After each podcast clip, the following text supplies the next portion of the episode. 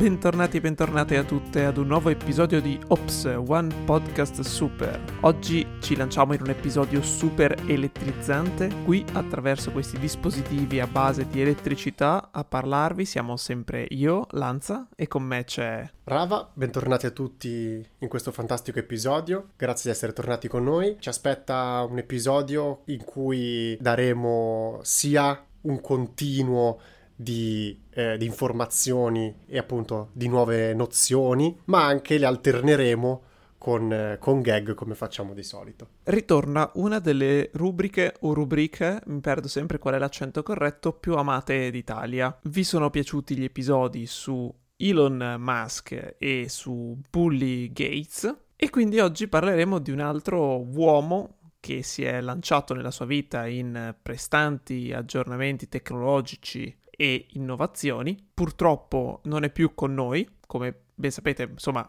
eh, Musk e Gates sono ancora vivi. Colui di cui andiamo a parlare oggi non, non lo è più. Oggi, appunto, cambieremo un po', non parleremo più di persone attuali, ma parleremo di un personaggio un po' più storico. Sempre nello stesso filone, diciamo che possiamo, possono essere messi nella stessa categoria questi tre grandi, grandi personaggi perché è comunque un inventore, un ingegnere elettrico, un ingegnere meccanico, un futurista, è stato, è vissuto a cavallo tra il 1800 e il 1900. Di chi stiamo parlando? Stiamo parlando di uno degli uomini che si reputano uno dei più intelligenti che ci siano mai stati, ovvero Nikola Tesla. Chi è Nikola Tesla, per chi non lo conosce? Il primo, diciamo, eh, input che si può dare per descrivere questo personaggio, che diciamo per cui si conosce, possiamo dire che è l'inventore della corrente alternata, possiamo definirlo così in maniera molto molto brutta e, proprio grezza. Però, appunto, durante tutto il resto della sua vita ha fatto un sacco di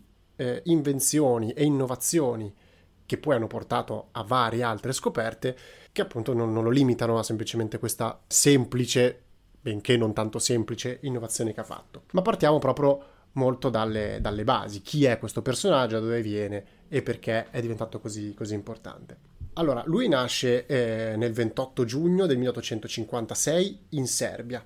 Lui nasce come, come serbo in un piccolo villaggio e frequenta i suoi primi studi proprio in Serbia, quindi si laurea in, in fisica in, in, proprio in Serbia sempre fin da piccolo, fin da ragazzino, appassionato di invenzioni e eh, diciamo come diremmo adesso un po' di, di, smanettone e di spacciugo, come abbiamo visto, come dicevo prima, con i precedenti personaggi che abbiamo, che abbiamo guardato, come eh, diciamo primo impiego una volta che riesce ad arrivare eh, alla fine del suo percorso accademico, va a lavorare per delle filiali europee dell'azienda di Thomas Edison, quindi delle filiali europee di Edison. Questo sarà importante per alcune cose che andremo a raccontare dopo, per il futuro della sua storia. E lui inizia appunto a lavorare in, eh, in, queste filiali dove lo mettono a riparare i, i motori e le bobine e pianin pianino si fa notare anche per le sue idee innovative e per come riesce a sistemare e ottimizzare appunto i problemi e i, i generatori che deve andare a sistemare in giro per, per l'Europa. Nel 1884 Tesla emigra e si sposta in America, di cui poi otterrà la cittadinanza. Quindi in teoria Tesla è considerato un serbo americano perché otterrà la cittadinanza molto più avanti. Ed è stato portato, diciamo, in America proprio attraverso le conoscenze ottenute lavorando bene per la ditta di Edison. Infatti andrà a lavorare anche nella filiale americana di Edison, in cui, diciamo, andrà a lavorare per un po' di tempo, entrerà anche in contatto con il proprietario Thomas Edison, che riconoscerà subito che questo personaggio ha una mente brillante e proverà, diciamo, a eh, sfruttare le sue capacità per migliorare propri prodotti e i propri servizi. In particolare, i prodotti Edison erano tutti praticamente basati sull'utilizzo della corrente continua per i vari sviluppi, quindi per esempio per le lampadine, sappiamo che Thomas Edison è considerato l'inventore della lampadina, per quanto ci siano varie teorie, e quindi tutti questi utilizzi della, della corrente continua per utilizzi diciamo privati, quindi cercava di illuminare le strade, le città attraverso l'utilizzo di questa, di questa tecnologia. E che cosa gli ha chiesto, diciamo, Thomas Edison a, a Tesla? ha chiesto di migliorare rendere più efficiente un, eh, un determinato tipo di motore a base appunto corrente continua. E gli ha detto, guarda, ti do 50.000 dollari, che per, per allora era una cifra incredibile, come di dire ti do dei milioni, se mi riesci a portare a termine questo progetto e rendere più efficiente questo tipo di motore. Lui, Tesla, ci ha lavorato un po' e effettivamente l'ha anche fatto, gli ha portato lì il progetto, ovviamente voleva essere pagato, gli ha detto ok, beh, mm, adesso mi dai i miei 50.000 dollari. Thomas Edison gli ha bellamente detto, eh vabbè, ma tu non capisci l'umorismo americano, sono quelle sparate grossissime che dice, sì dai, ti do il mondo, però in realtà non è vero. E quindi lui appunto, si è giocato questa carta della, ma io stavo scherzando, bla bla bla, e allora si è preso malissimo, Tesla giustamente, e da lì si è, eh, si è licenziato ed è iniziato, diciamo, anche eh, l'odio e la rivalità tra questi due personaggi. Dopo eh, Tesla fondò la sua azienda con cui iniziò a fare i vari esperimenti e mettersi diciamo in privato e la prima grande cosa che ha fatto di importante è stato, come dicevo prima, inventare oppure trovare dei sistemi e degli applicativi effettivi della corrente invece alternata, non più continua come Thomas Edison.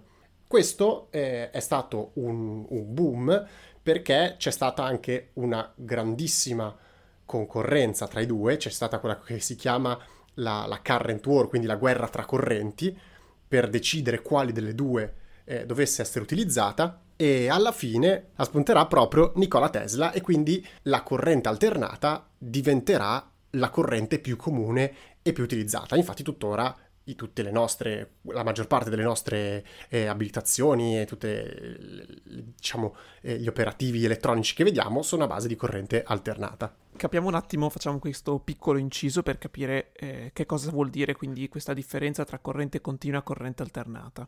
E facciamo degli esempi in dove la possiamo trovare. Come diceva Rava, la corrente alternata è quella che usiamo prevalentemente in casa, che è vero, ma in realtà usiamo tendenzialmente entrambi i tipi di corrente per i nostri dispositivi. Cioè, differenza tra corrente alternata e corrente continua. Corrente continua vuol dire che sul filo di rame, sul conduttore, gli elettroni si muovono in moto costante, uno in fila all'altra, sempre con la stessa quantità. Quindi se tu prendi un cavo in corrente continua registrerai sempre un certo passaggio di corrente.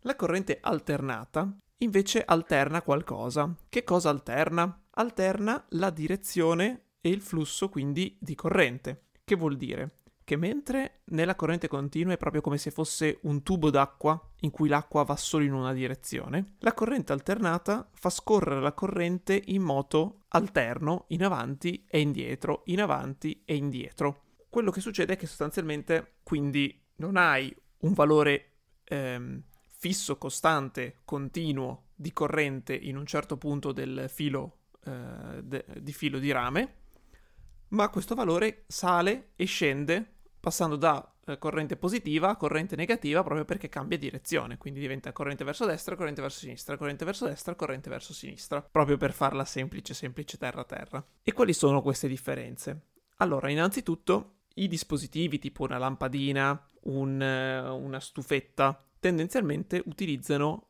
effettivamente la corrente continua, perché tu vuoi che all'interno della lampadina passi una corrente che sia costante per mantenere sempre acceso il dispositivo. E quindi all'inizio anche questa ragione eh, aveva portato la corrente continua a essere molto utilizzata. Era facile, diciamo, eh, creare corrente continua perché non ti servivano dei dispositivi strani, tipo le batterie di base, una, una pila, genera corrente continua.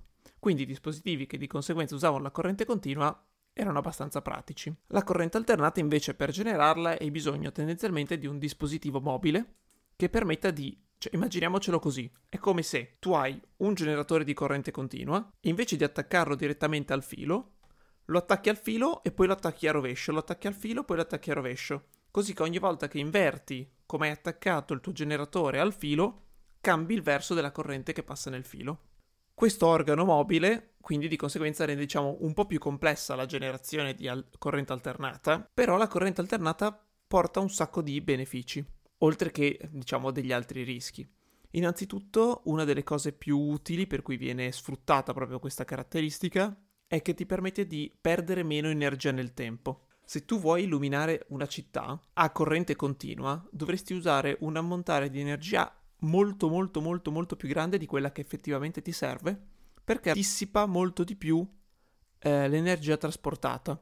Essendo che è costantemente accesa al massimo, sostanzialmente tipo surriscalda i fili, surriscalda le cose, si perde in energia termica l'energia trasportata e quindi diciamo non è molto efficiente. Il vantaggio invece della corrente alternata è che potendo modularlo opportunamente è possibile avere perdite molto ridotte anche su lunghi percorsi. Quando si parla di frequenza legata alla, corne- alla corrente alternata si parla proprio del, dell'alternanza, quindi dell'avanti e indietro della corrente e questa eh, modulazione della frequenza, quindi quante volte la corrente viene scambiata in avanti e indietro, è quella che poi si intende quando dici oh, la corrente di casa è a 50 Hz, l'industriale è quell'altro e questo è quell'altro. Più è alta la frequenza, più hanno visto che si disperde meno energia, però è anche vero che più è alta la frequenza, più è pericolosa la, la corrente perché diciamo ha una tensione più alta di conseguenza e quindi soltanto viene usata per la trasmissione. Quindi i tralicci della luce, le antenne, quelle, quelle torri Eiffel che vediamo in giro per strada che portano corrente sono ad alta frequenza, ad alta tensione, ma una volta che devono arrivare nell'impianto domestico la frequenza viene abbassata a 50 o 60 Hz, dipende in che parte del mondo ci troviamo, ed è quella che poi viene utilizzata nei dispositivi.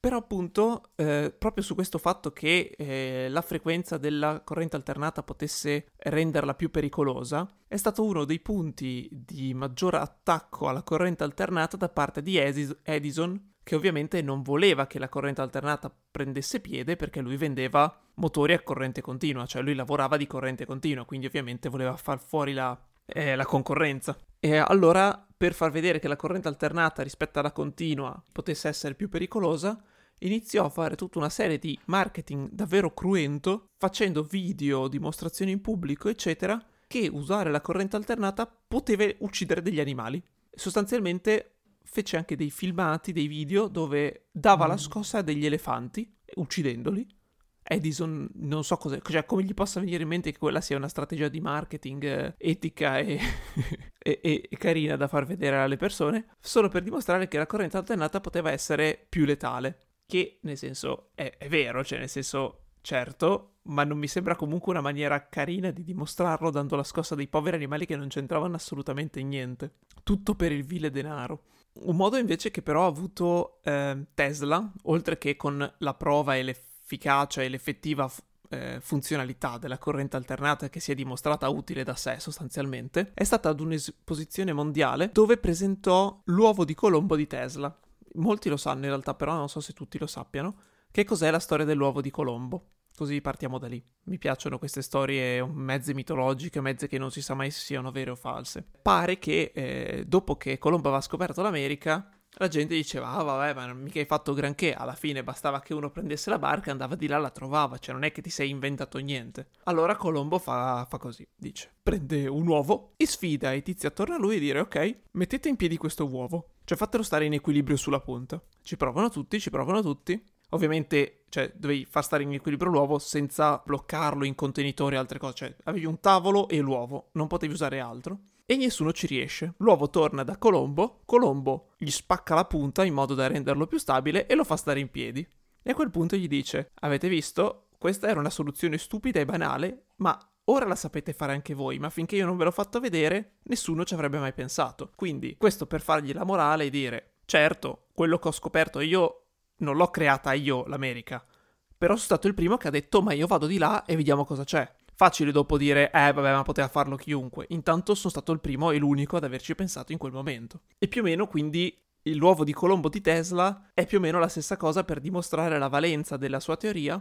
Ha creato un dispositivo che, sfruttando un pianale di legno sotto cui erano nascosti dei campi magnetici alter- eh, alimentati da corrente alternata, faceva stare in equilibrio, grazie alla rotazione, un uovo di bronzo, mi pare che fosse. E questo, insieme ad altre cose che faceva a quel punto ruotare e vorticare attorno, fece molto scalpore e piacque molto alla gente che visitò la, l'esposizione mondiale a Chicago del 1893, che diciamo giocò molto la corrente alternata e la toffazione di Tesla sulla current war, ecco. Finita la, la guerra della, della corrente, con la sua vittoria su Thomas Edison, ovviamente Tesla ha continuato con i suoi esperimenti e con eh, le sue invenzioni.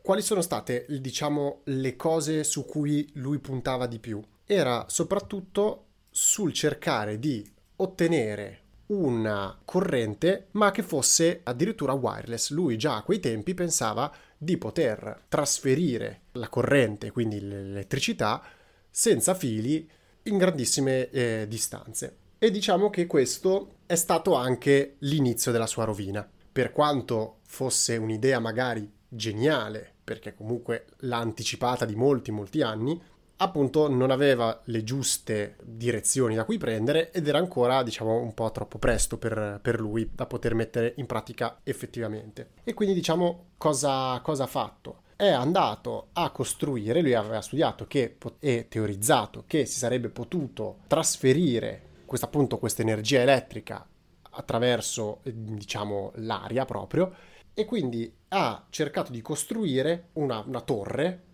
proprio effettivamente l'ha costruita, grandissima. Il suo obiettivo era quello di riuscire a mandare dei messaggi e, e anticipare un po' i lavori di, che poi sono stati effettuati da Marconi attraverso questa, questa appunto torre che ha costruito, che è chiamata la Warden Cliff Tower. Perché diciamo è stata un po' la sua rovina? Perché non ha mai funzionato completamente. Marconi ha avuto più successo seguendo le sue, diciamo, intuizioni delle onde radio e quindi è riuscito a mandare i suoi messaggi. Quelle invece di eh, Tesla, in cui voleva anche passare dal inviare segnali e elettricità attraverso la Terra per condurre appunto il segnale, è stato anche un progetto che gli ha costato un sacco un sacco di soldi. E infatti eh, diciamo che a un certo punto ha dovuto proprio vendere anche il, il, sito e la torre in generale perché la fine diciamo della sua vita è stata sempre di più incalando perché un misto di innovazioni e invenzioni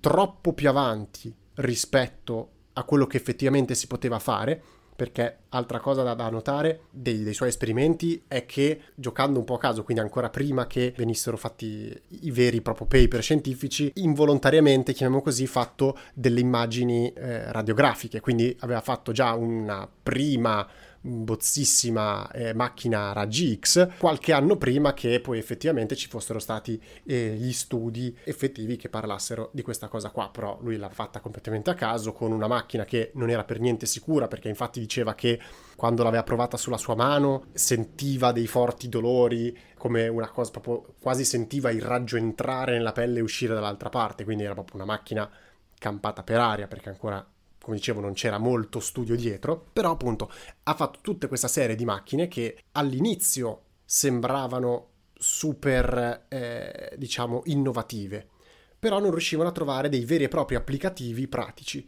e quindi pianin pianino ha iniziato a perdere un sacco, un sacco, un sacco di investitori. E quindi lui, non essendo un, un, vero e proprio businessman, per cui le sue invenzioni eh, molto spesso non ci metteva il brevetto dietro, le lasciava libere e tutto quanto, perché lui lo faceva soprattutto per amore della scienza, il progredire della scienza. L'altro lato appunto della medaglia è che non riusciva mai a guadagnarci su quello che faceva, aveva sempre bisogno di fondi, di fondi, di fondi che però hanno iniziato a scarseggiare sempre di più, la gente iniziava a non rispondere anche quelli che più lo stimavano dalle primissime fiere che aveva fatto e che aveva stabilito il mondo, ha iniziato sempre di più a non trovare un effettivo ritorno di tutti questi progetti che, che, creava ed erano veramente le primissime cose che apparivano in questo mondo, perché per esempio un'altra cosa, a un'esposizione ha fatto vedere la prima barca telecomandata. Ah, sì, vero. E, e, e quindi eh, ha dato, vabbè, inizio al mondo del, del, modellismo, di quelle cose lì, ma anche ha rivoluzionato poi quello che è diventato tutto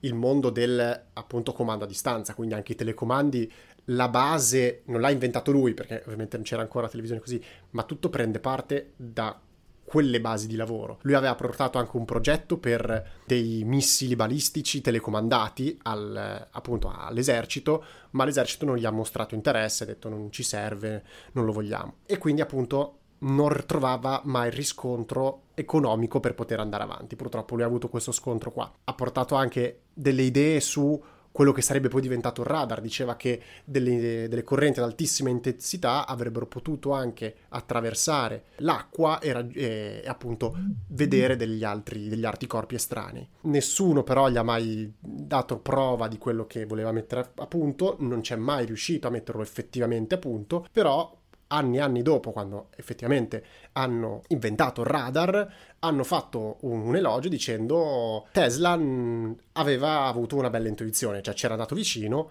aveva dato il giusto input, quindi gli hanno fatto quasi, quasi, un elogio. Sulla storia della barca radiocomandata mi ha fatto molto ridere che come mm, la, la, risposta del pubblico, piuttosto che credere che lui controllasse la barca da remoto, hanno teorizzato che ci fosse una scimmia addestrata dentro la piccola barca radiocomandata, che lui avesse poteri telepatici o telecinetici piuttosto che accettare che lui effettivamente riuscisse a controllarla da remoto grazie alla tecnologia.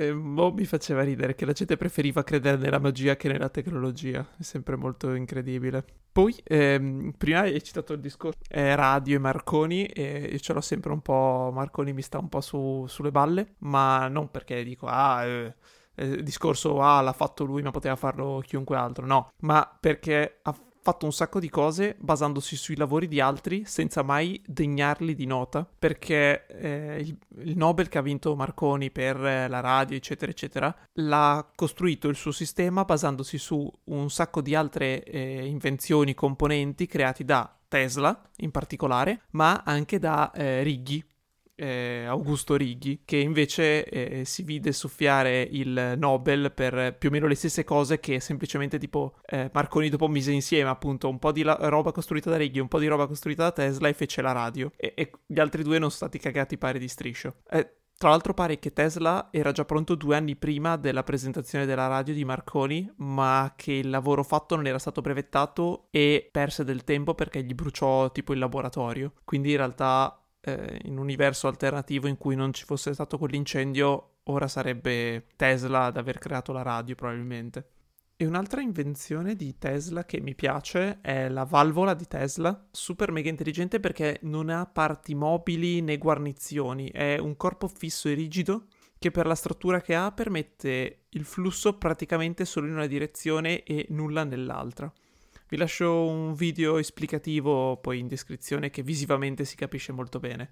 Altre due, diciamo, grosse cose per cui dovrebbe essere ricordato eh, e viene ricordato Tesla per aver creato, appunto basandosi sui suoi lavori sulla, sui generatori a corrente alternata, ha creato il, quasi la prima centrale moderna di appunto generazione di energia eh, nelle cascate di Niagara è stato chiamato espressamente lui per dare un consulto e per poter costruire e disegnare il progetto per questa questa appunto centrale, che potesse generare energia dalla cascata. Quindi la, viene considerata la prima centrale moderna per, per, generare appunto elettricità. E un'altra cosa che si conosce molto di, de, di, Tesla sono i Tesla Coil. Che cosa sono i Tesla Coil? Sono dei eh, sistemi per creare dell'elettricità a bassissima corrente ma a alto voltaggio.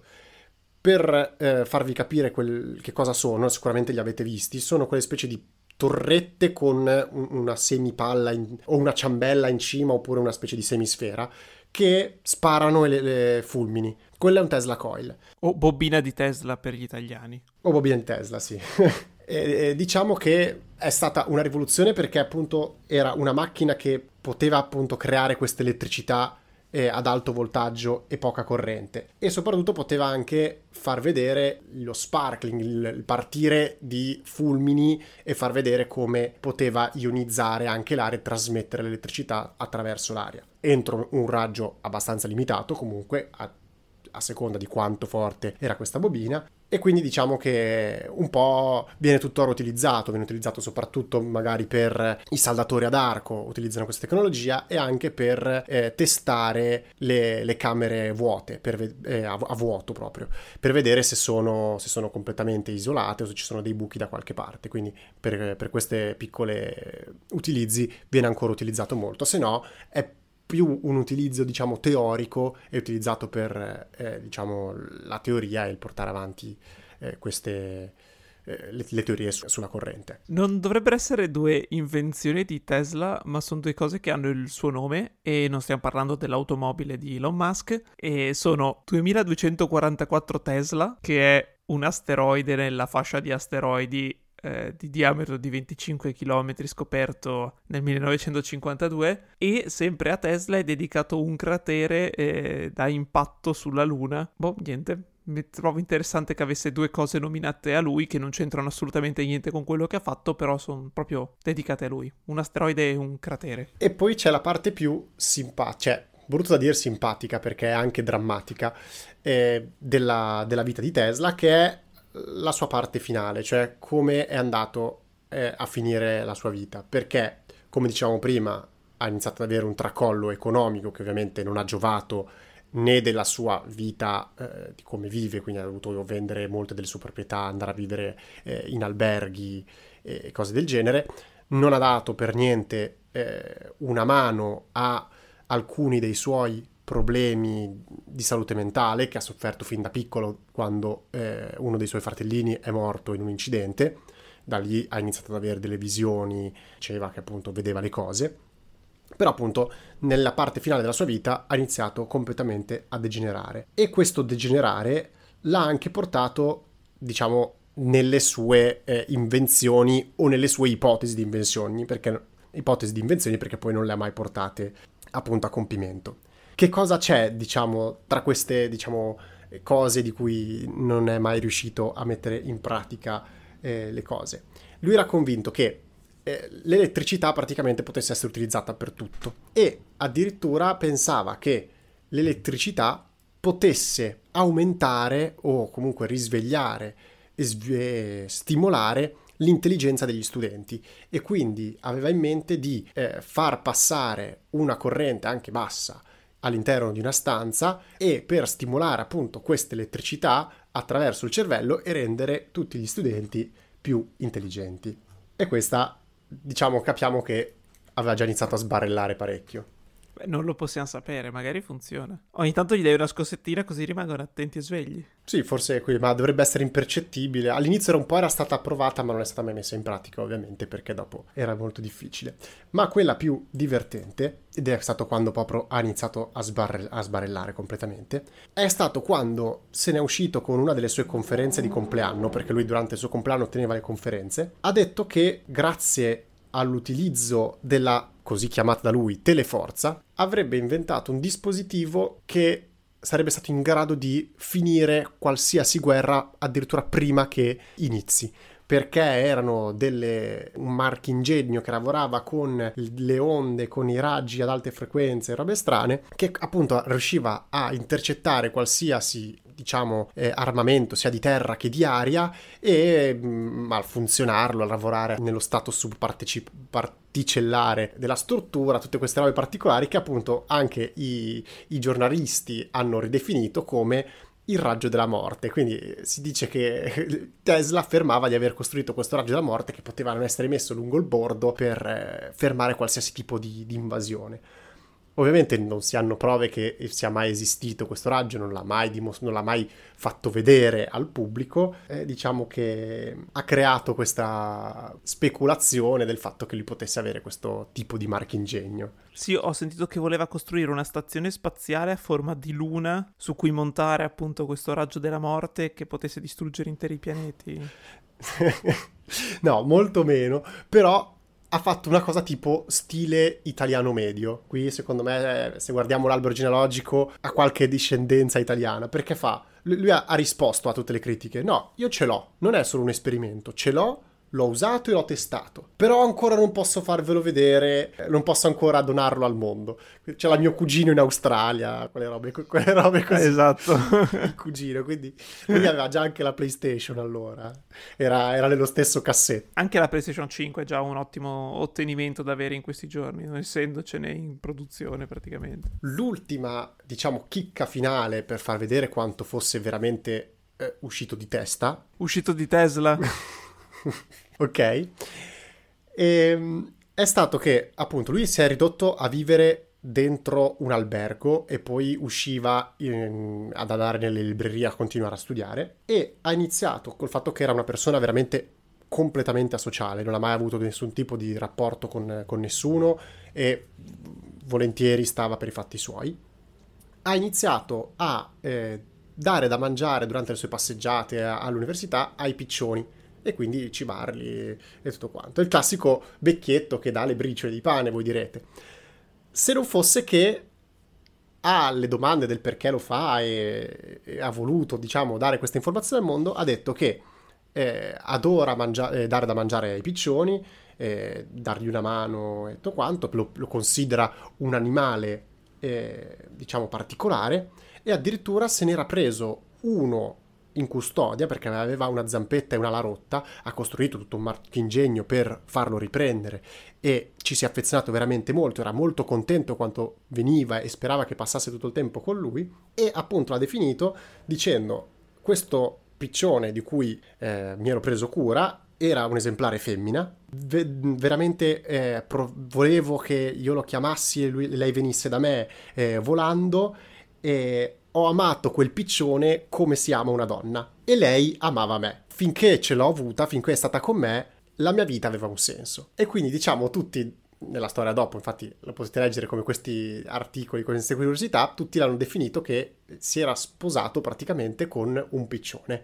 E a questo punto, diciamo, il povero, povero Nicola eh, aveva proprio completamente perso il nome della ragione e niente, poi dopo eh, purtroppo è, è, morto in solitaria dentro la camera dell'albergo dove l'hanno trovato due giorni dopo addirittura perché appunto nessuno lo, lo, lo, considerava e lui era quasi un eremita dentro questa stanza e purtroppo la sua vita dopo è finita così. Non so se sia una delle ultime cose con cui sei uscito, penso che in realtà sia uno dei temi che magari che tirava fuori anche prima, eh, più, più giovane, tutta una sua teoria sulle energie dell'universo e i numeri matematici che lo descrivono. Eh, pare ci fosse appunto questa teoria di Tesla per cui il numero 3, 6 e 9 fossero fondamentali, chi li avesse compresi avrebbe capito l'universo, avrebbe potuto eh, ottenerne la potenza. E quindi sono partite poi ovviamente da un'analisi matematica di questi numeri e qualcosa di sensato, sono partite tutte le varie teorie, quelle di numerologia, complottistica, misticismi varie, e vi sconsiglio, ma se volete c'è su YouTube, il video dal titolo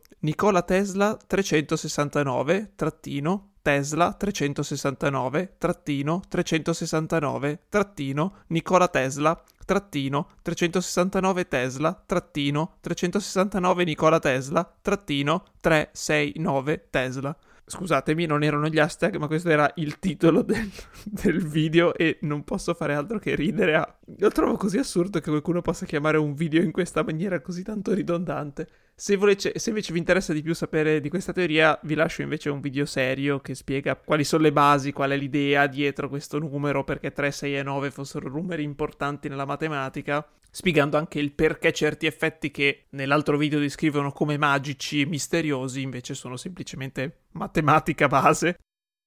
Direi che per l'episodio di oggi forse abbiamo detto abbastanza. È stato abbastanza elettrizzante. Posso giocarmi la stessa battuta due volte in uno stesso episodio? Certo. Posso lasciare l'ultima curiosità che vi metterò in, eh, in descrizione. È il suo ultimo brevetto, proprio l'ultimo brevetto della sua vita, che è un veicolo, un, un veicolo biplano con possibilità di decollo e atterraggio verticale, che lo potete trovare nei Google Patent. Quindi cioè, mi fa molto ridere il fatto che un, un, brevetto di appunto quasi 200 anni fa lo trovi su Google e quindi trovi su Google autore Nicola Tesla. Carino. Non lo metterò perché boh, sono gli schizzi divertenti e potete darci un'occhiata.